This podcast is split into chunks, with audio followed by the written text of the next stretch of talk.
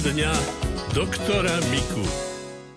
Dobrý deň. Čo je príčinou toho, keď e, dve hodiny po užití liekov ma páli na pravej strane lopatky? Môže to nejako súvisieť? Nevieme teda, že aké lieky posluchač berie. No, ťažko povedať, keď nevieme, čo to je. Ak sú lieky, ktoré musíme brať s jedlom napríklad, to by mohol byť tento prípad. A môže to byť, že sú to obyčajné vetry. Tak brucho, ktoré má zohnuté a ukrčené a stlačené, treba do pravého uhla, čiže v pravom uhle sedieť a povoliť opasok a uvoľniť, aby sa mohlo pohybovať. A to pumpovanie je aj tu vhodné, aby došlo k posunutej peristaltiky, teda je to impuls k peristaltike a vtedy tam tie plyny prejdú troška ďalej a je v poriadku. Ale nie je to nebezpečná vec. Tam stačí s tým bruchom troška pohýbať a sa to upraví. Ďalšia otázka. Dobrý deň, pán doktor. Mám problém so žalúdkom. Chodím na gastro. Prekonala som pred tromi rokmi rotavírus, absolvovala som vyšetrenie. Zistili, že mám gastritídu bližšie neurčenú, hemeroidy druhého stupňa, cukor v stolici, svalovinu v stolici, histamínovú intoleranciu. Užívam lieky, no necítim sa lepšie. Prosím o radu, čo by bolo dobré, čo by pomohlo. Dietu držím. Ten rotavírus, ktorý ste mali, ten vám to nespôsobuje, lebo obyčajne, keď to doznie, potom už nie sú dodatkové dáke následky, ale tam je dosť potrebné, aby ste sa pravidelne stravovali. Čiže žalúdok a čreva, aj hrubé črevo napokon, musia byť naprogramované na presnosť a pravidelnosť. Povedzme, ak obedujete o jednej, tak obedujte o jednej vždy, aj sobotu, aj nedelu. Ale nestriedajte to. Ak o 12. v poriadku, nech je to o 12. Ale zase to potom nešibovať s tým hore-dole. A potom sa stane to, že keď 5 minút pred tou vašou hodinou už vám zaškvrka v žalúdku, či vám žalúdok to prijal aj zažívadla, že sa natiahol na tú presnú hodinu. Ohromne uľahčíte tie tráviace systémy, keď vedia, ako sa môžu vylúčovať. Druhá vec, aby ste prirodzené probiotika užívali v potrave. O čo sa jedná? Kyslomliečné produkty, cmár, kefír, jogurt, zakysanka, biokys a tak ďalej. A dobre to aj striedať. Raz to, raz ono, a aby to bolo dosť často. Nie tak raz za dva týždne jeden jogurt, tak to je trošku málo. Pri tej strave sa nežiada, alebo zakazuje sa priam, horúce veci. Čiže horúca fučka, horúca polievka, horúce čaj, no jednoducho nedávať. Presladené veci nerobia dobre, lebo to vytvára e, reaktívne vyššiu produkciu kyseliny solnej, čiže zase nám to len robí šarapatu a potom môže byť aj regurgitačný syndrom, že sa to grgnie do pažeráka, no jednoducho to je nevhodné. Takže by som prosil týchto vecí sa vyhýbať. To neznamená, že nesmiete koláčik alebo nesmiete niečo takého, ale pod mierou. A najmä nie večer, lebo potom v noci, keď to pôsobí, tak sa to dosť fixuje a potom to môže narobiť nepríjemnosť. Nie je dobre pri takomto stave žalúdku mať také leňošenie a také dlhé nepohybovanie sa. Čiže ak nemáte čo robiť, tak sa aspoň chodte prejsť na prechádzku, pohýbať a občas, ak musíte sedieť pri niečom, čo dlhšie trvá, tak s bruchom popumpujte. vypnúť ho, vstiahnuť, vypnúť, vstiahnuť. To sa dá spraviť aj keď ste na spoločenskom večierku a to je jednoducho, to nevidí nikto, že pumpujete bruchom. A tým činom vlastne stimulujete peristaltiku žalúdka, peristaltiku čriev. Je to veľmi dobré. Tekutín užívajte dostatok. Ak sa potíte, tak pochopiteľne viac o niečo, ako keď je to bez potenia a bez straty tekutín.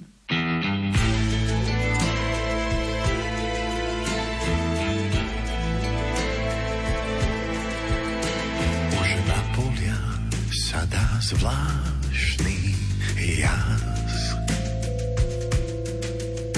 Vždy na večer volá blízky hlas. Po skratkách známych ciest sa nechám len tak viesť v predstavách sa nechám viesť vysoká hora, tá hora po mne horí. Hora, zelená hora, zabudnúť nedovolí. Hora, zelená hora, keď ma k sebe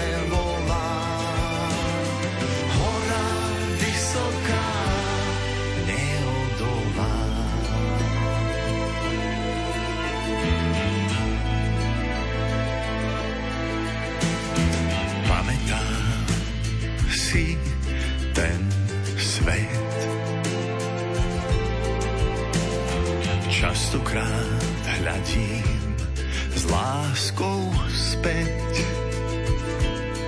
na pieseň lúk a šepot včiel, na náš dom, kde som vždy chcel.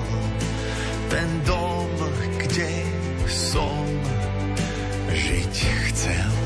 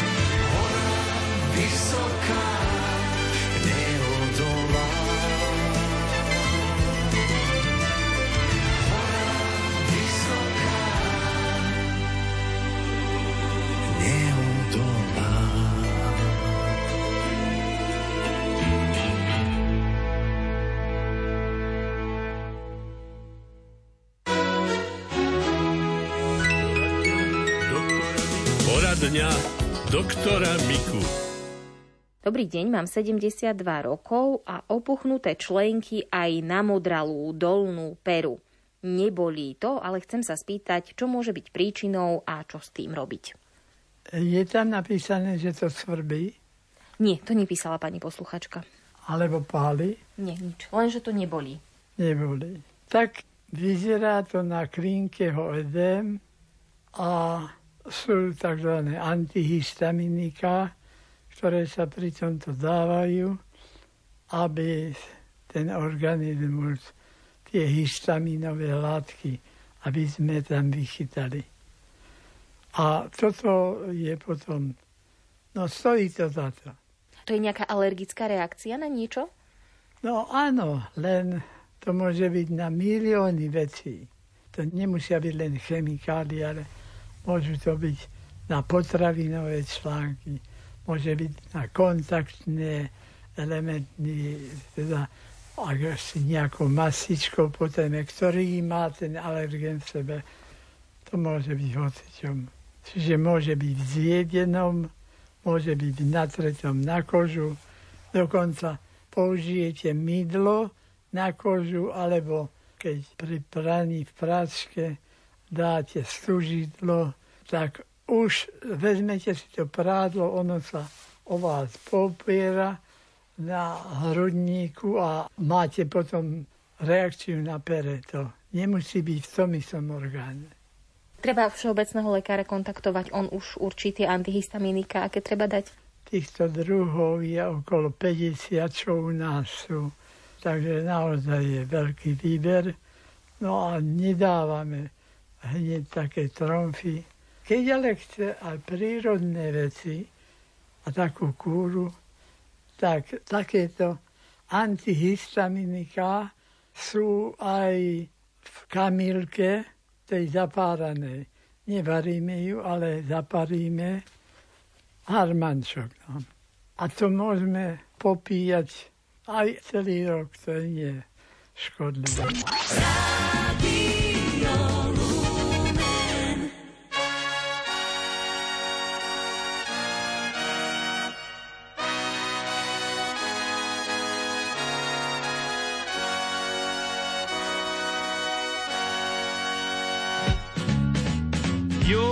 Třešně zrály, zrovna třešně zrály, sladký třešně zrály a blahej vítr vál. A já k horám dáli, těm modrým horám dáli, sluncem, který pálí,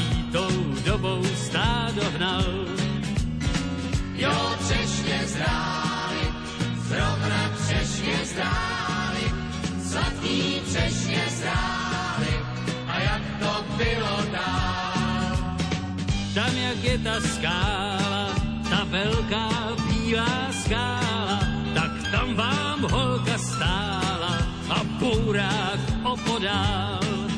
A moc se na mě smála, z dálky už se smála, i zblízka se pak smála a já se taky smál.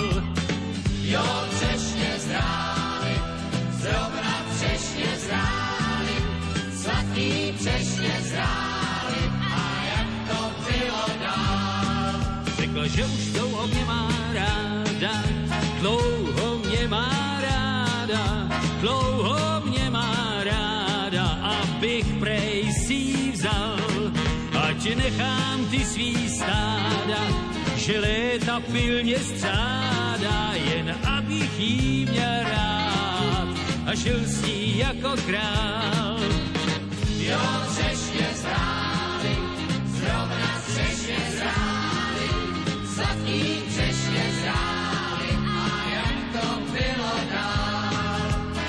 Pokud je mi známo, já řek jenom dámo, milá hezká dámo, zač bych potom stál. Ty můj typ nejsi, já mám svojí grejsi, malou grejsi a ty jsem srdce dal.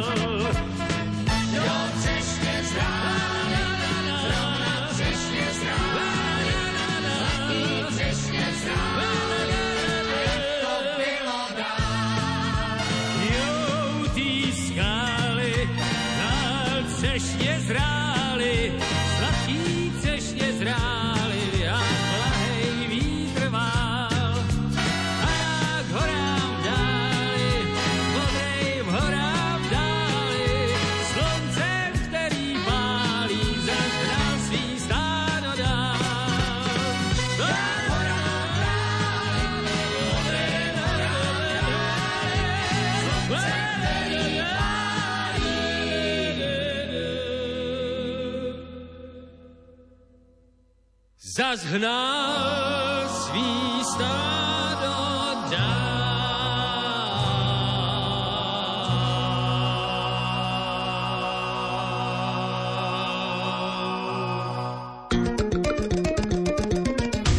Reklama Rádio Lumen pre vás organizuje duchovné pobyty, pútnické zájazdy a aj výjazdy na rôzne púte. Pozrite si pravidelne aktualizovaný prehľad podujatí, na ktoré sa môžete prihlásiť. Na webe Lumen.sk kliknite na banner, kde sa stretneme. Prežite s nami nezabudnutelné chvíle na pobytoch v kúpeľoch Brusno alebo na duchovnej obnove v penzióne Zornička na Donovaloch. Objavte s nami svet na pútnických zájazdoch na Maltu, do Arménska a Gruzínska. Rádio Lumen. Už 30 rokov váš sprievodca na ceste k Bohu.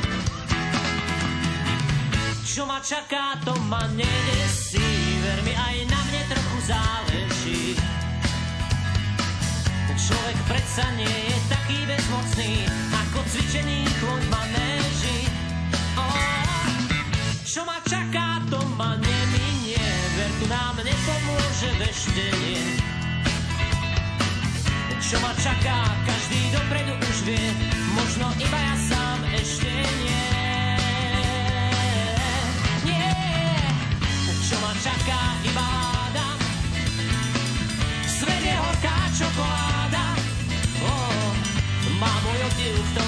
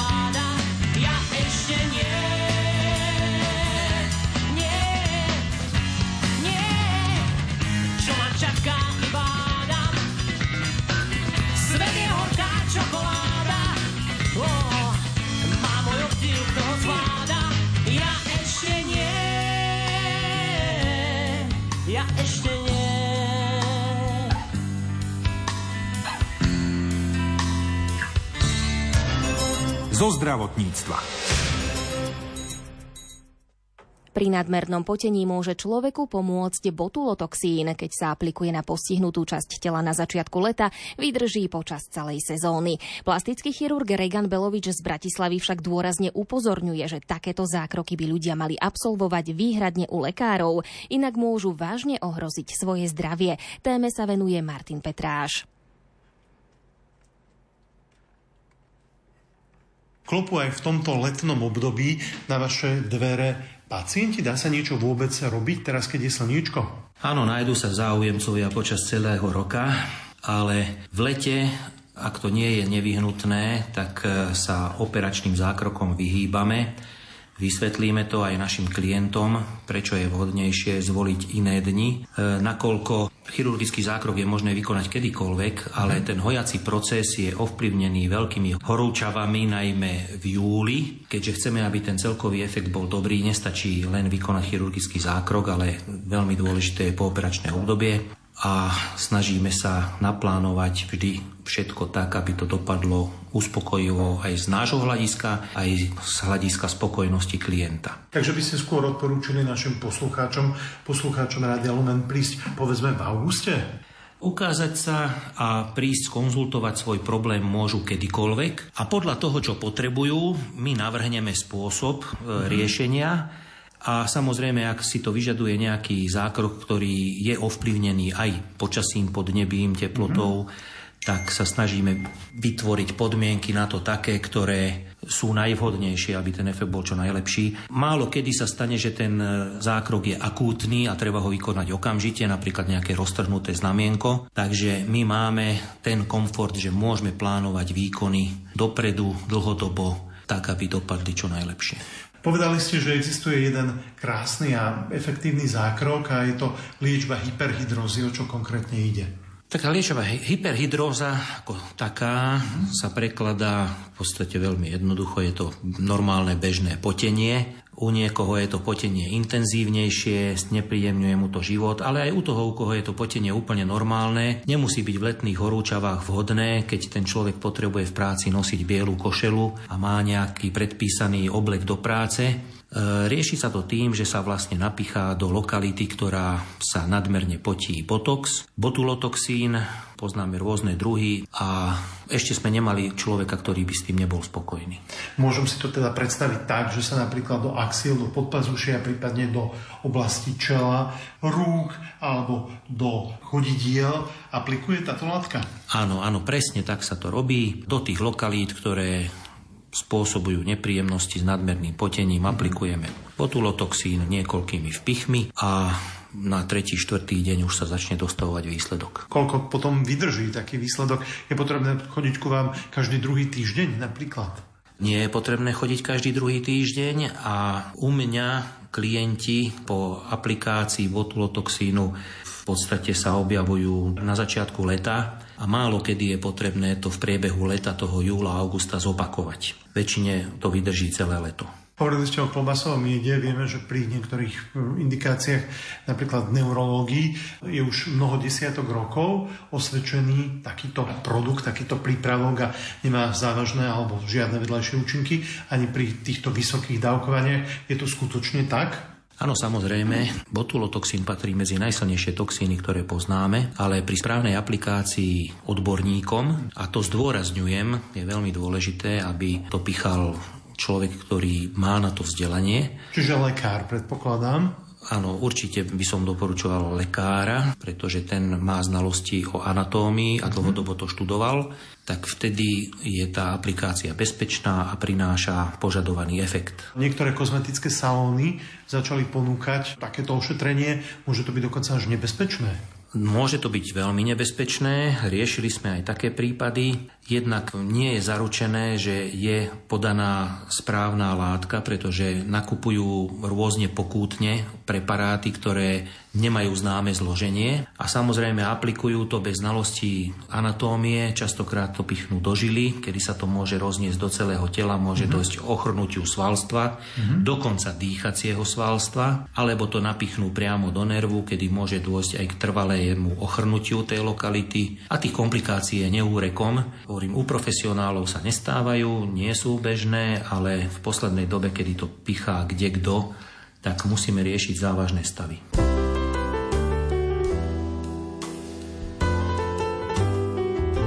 Príjemné leto s rádiom Lumen.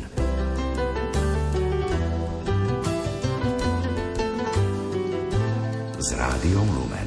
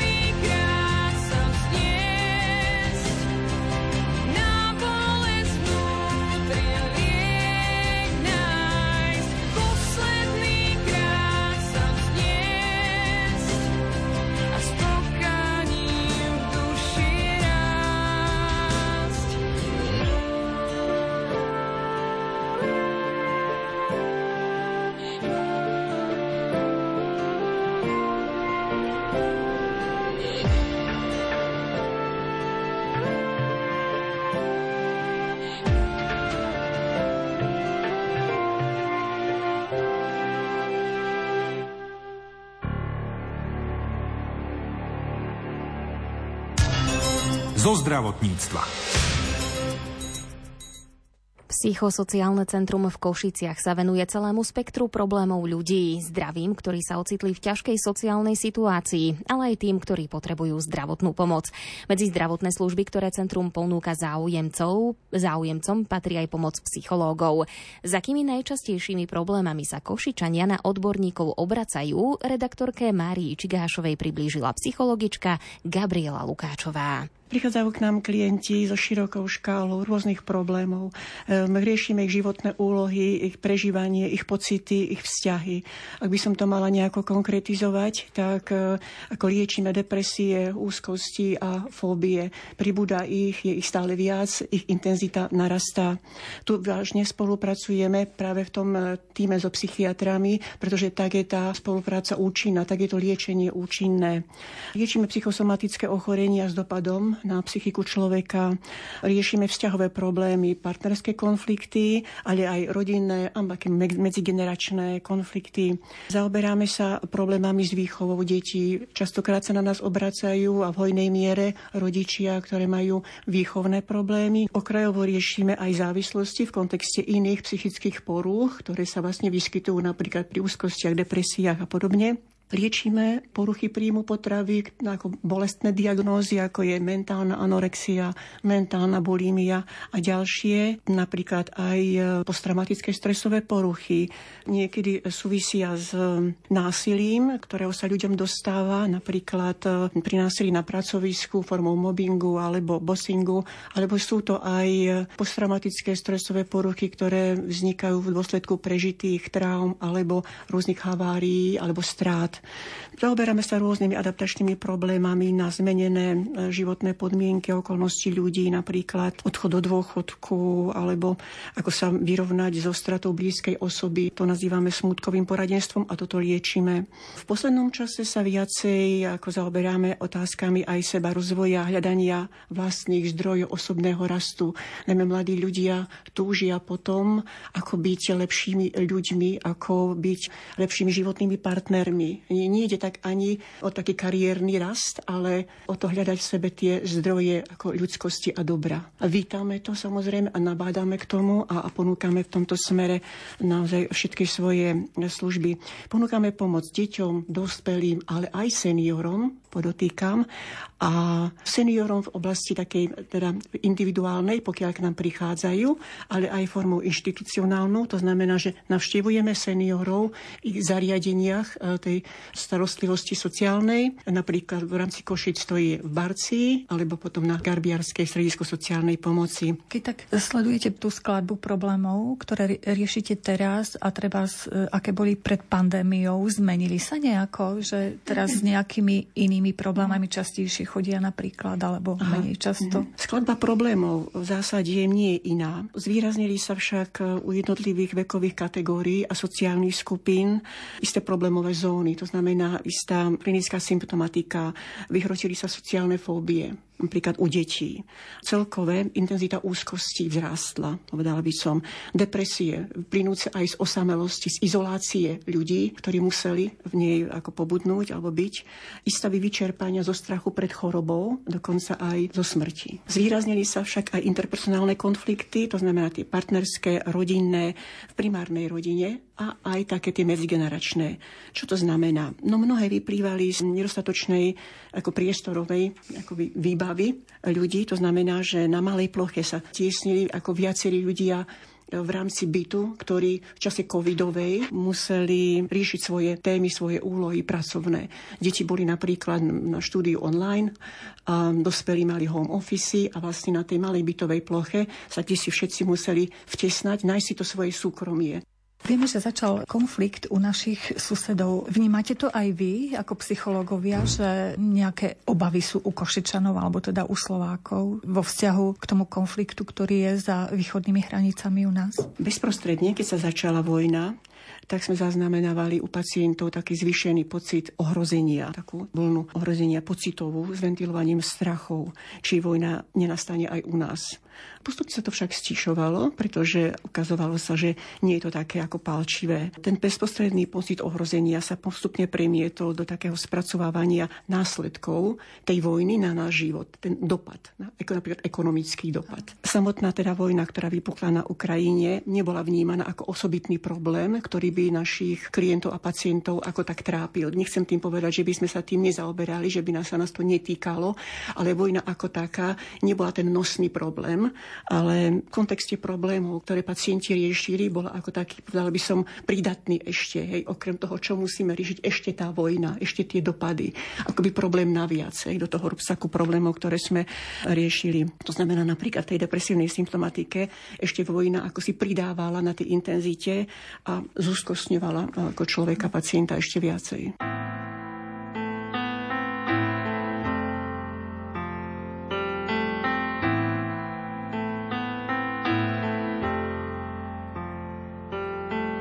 Visions about you bring tears to my eyes. All that surrounds you were secrets and lies.